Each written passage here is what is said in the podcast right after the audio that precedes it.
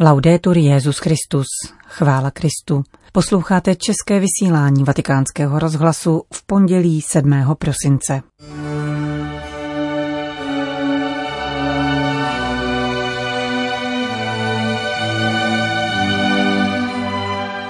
Papež František se vrací k apoštolským cestám. V březnu se vypraví do Iráku. Svatý stolec si vyhrazuje schvalování nových řeholních institutů také ve východních církvích. Římský biskup zaslal finanční pomoc všem syrským diecézím. Příjemný poslech přeje Johana Bronková.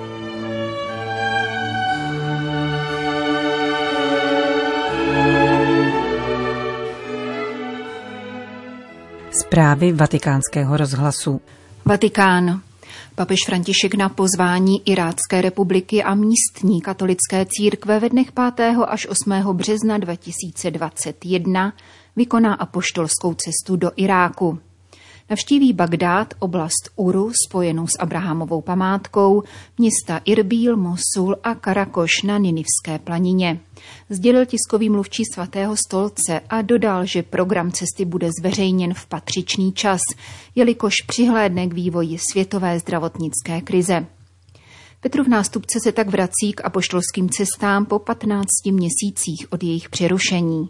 S úmyslem navštívit Irák papež vystoupil již v červnu loňského roku při audienci pro účastníky plenárního zasedání papežského díla na pomoc východním církvím.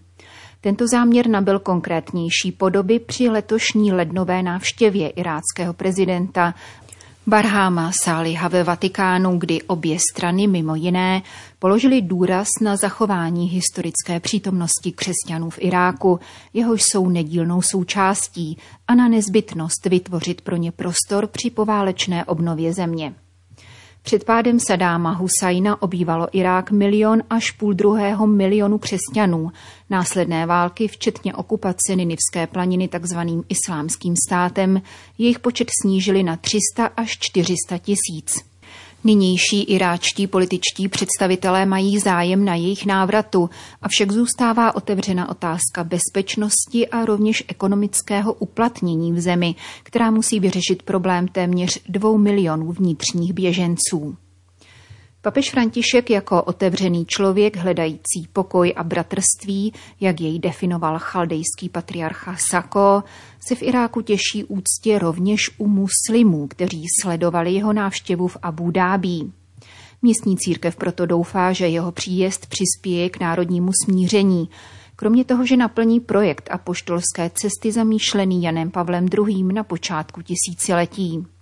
Chaldejský úr měl být totiž první etapou Vojtilovy jubilejní pouti, plánované na první prosincové dny roku 1999 a odložené po několika měsíčním vyjednávání s tehdejším iráckým prezidentem Husajnem. Vatikán. Svatý stolec si vyhrazuje právo schvalovat nové řeholní instituty a společnosti eparchiálního práva ve východních církvích.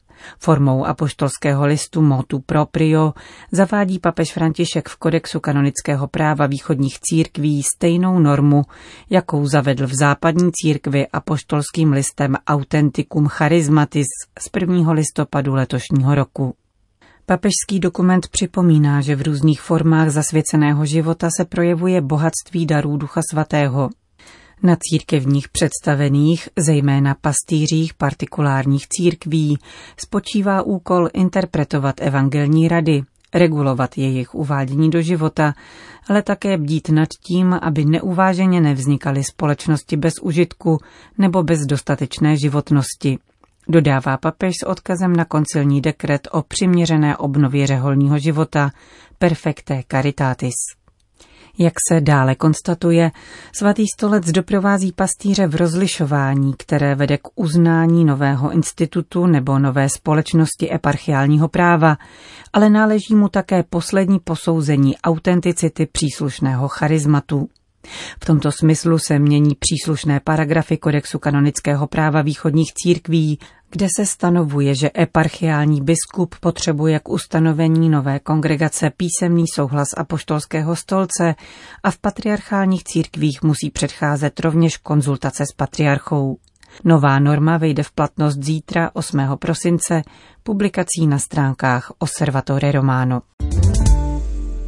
Vatikán Damašek. Papež František daroval každé ze syrských diecézí 60 tisíc euro, aby je vynaložili na pomoc nejpotřebnějším lidem. Polovinu částky obdrží v tomto měsíci, další příspěvek pak v lednu příštího roku, potvrdil pro agenturu italské biskupské konference SIR a poštolský nuncius v Sýrii kardinál Mario Zenari. Co se týče využití této finanční podpory, přísluší zodpovědným lidem přímo na místě, dodal. Kardinál Zenáry dále informoval o své schůzce s papežem Františkem, který, jak sdělil, reaguje na dění v milované a zmučené Sýrii především modlitbou, která je naší hlavní zbraní, ale též všemi dalšími prostředky, které má k dispozici, tedy diplomací a charitou. Jeho nový osobní dar se připojuje k již existující pomoci katolické církve, která proudí institucionálními kanály, jako je ku příkladu specializovaná papežská agentura Roaco a další, vysvětlil apoštolský nuncius v Sýrii. Od roku 2017 zaslala katolická církev na Blízký východ 286 milionů dolarů, z toho 107 milionů bylo určeno Sýrii. Jedná se o dary katolíků z celého světa spolu s vládními příspěvky národním charitám a jiným dobročinným institucím, které byly věnovány na humanitární pomoc v Sýrii. Jak nicméně kardinál Zenáry poznamenal, Sýrie potřebuje především pomoc mezinárodního společenství, která zatím zaostává. Řešení syrské krize by bylo možné najít v Radě bezpečnosti OSN, kde ovšem jedna země už 16krát uplatnila právo VETA, a to v klíčových momentech.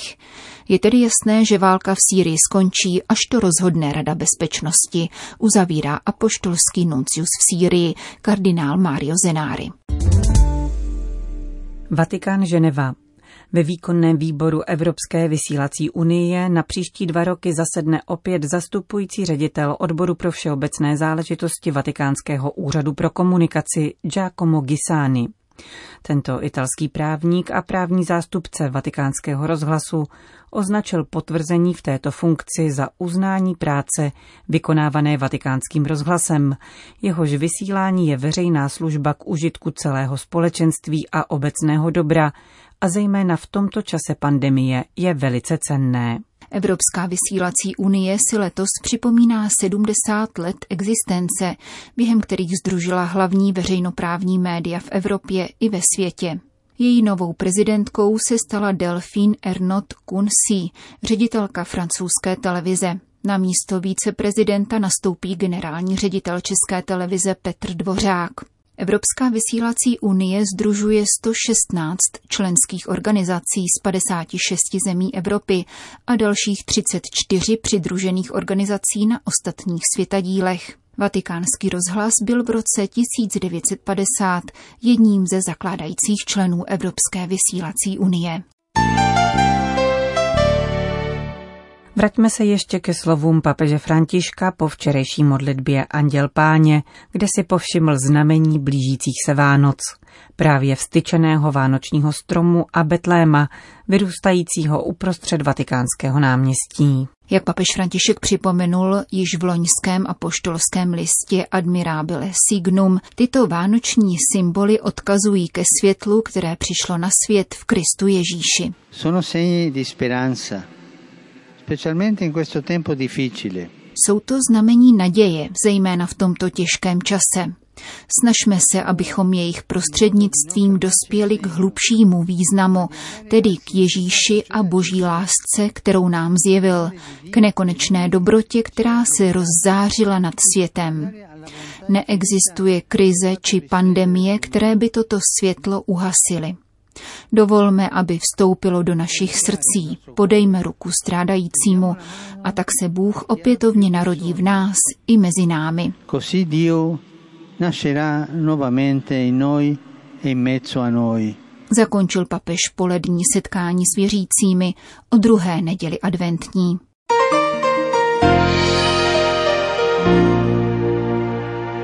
Řím.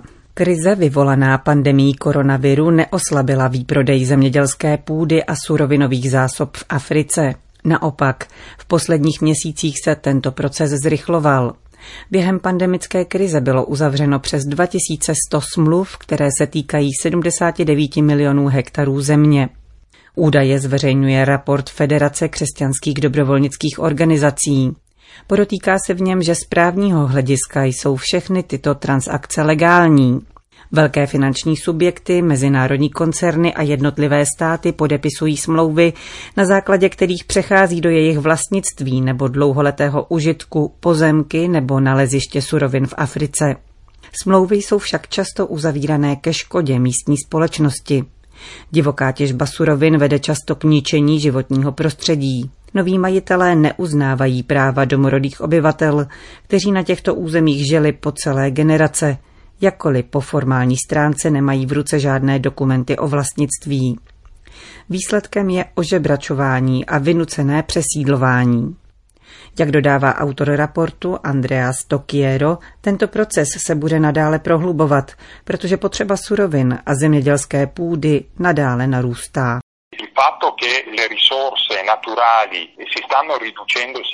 Skutečnost, že přírodních surovin na světě stále ubývá a potřeba zemědělské půdy stále roste, má za následek, že roste také mezinárodní rivalita mezi aspiranty na nákup ložisek a území v Africe. Zajímavé je, že na scéně nejsou jen někdejší kolonizátorské země nebo bohaté země, jako Spojené státy, Velká Británie, Švýcarsko, Kanada nebo Rusko a nové velmoci, zejména Čína, ale také Brazílie nebo někdejší azijští tygři jako Barma nebo Singapur. Také tyto státy chtějí vejít do soutěže a převzít kontrolu nad co největším množstvím přírodních surovin. Je to velmi rychlý závod, zejména ze strany Číny, která uzavírá s africkými zeměmi dohody o obhospodařování rozlehlých terénů, jak s cílem těžby surovin, zejména těch vzácných, ale také pro zemědělskou produkci.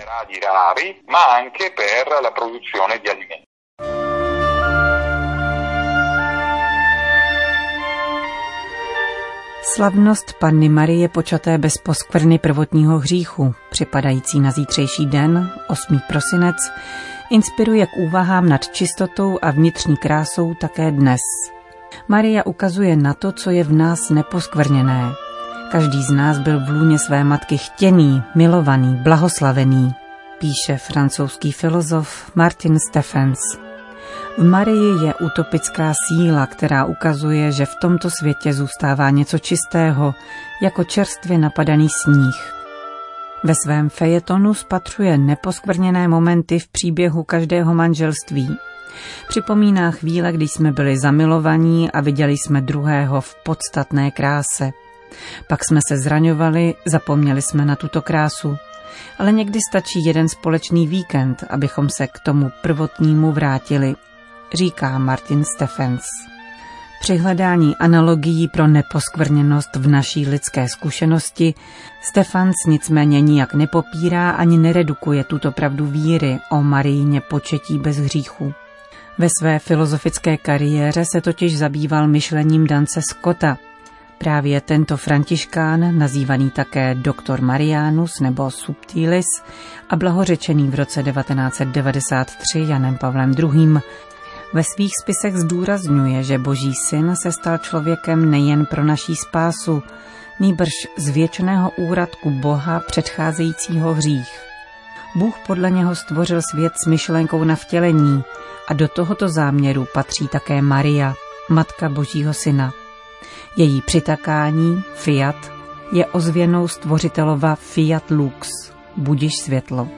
Maria je první nevinností tohoto světa – ale není naivní, ví o existenci zla. Bernanos napsal, že jedinou Marijinou reakcí na zlo je bolestné překvapení. Ukazuje na čistotu, která si zakazuje zlo chápat a přizpůsobovat se mu, poznamenává francouzský filozof.